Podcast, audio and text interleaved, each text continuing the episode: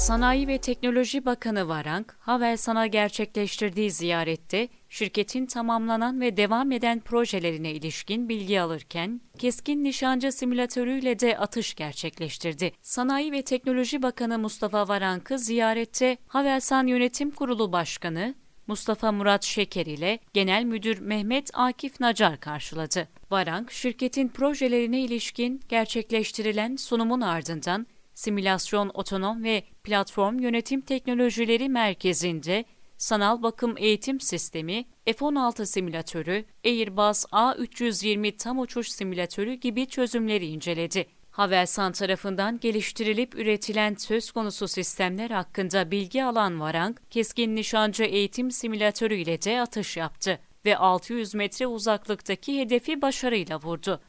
Bakan Varank, orta sınıf çok maksatlı insansız kara aracı Barkan ve diğer sistemlerde de incelemelerde bulundu.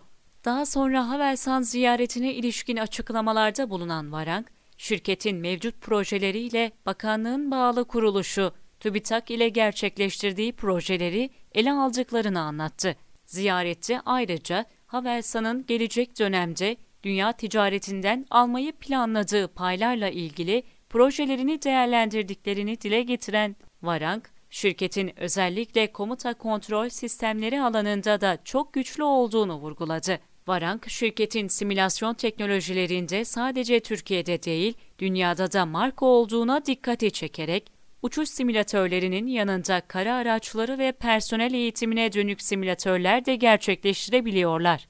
Biraz önce keskin nişancı simülatörünü denedik. Daha önce Hulusi Akar Bakanımız burayı ziyaret ettiğinde 450 metreden bir atış denemesi yapmıştı ama ben biraz daha çıtayı yükselttim, 600 metreden atış yaptım.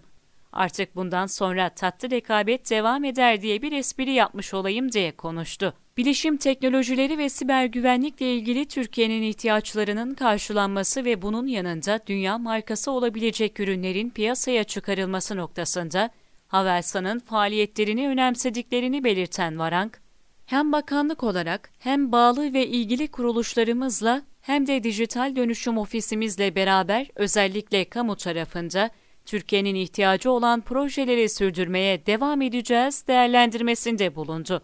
Varank, Havelsan'ın Ankara'daki yeni tesis çalışmalarına değinerek bu tesisin açılmasıyla şirketin daha da başarılı işlere imza atacağını söyledi.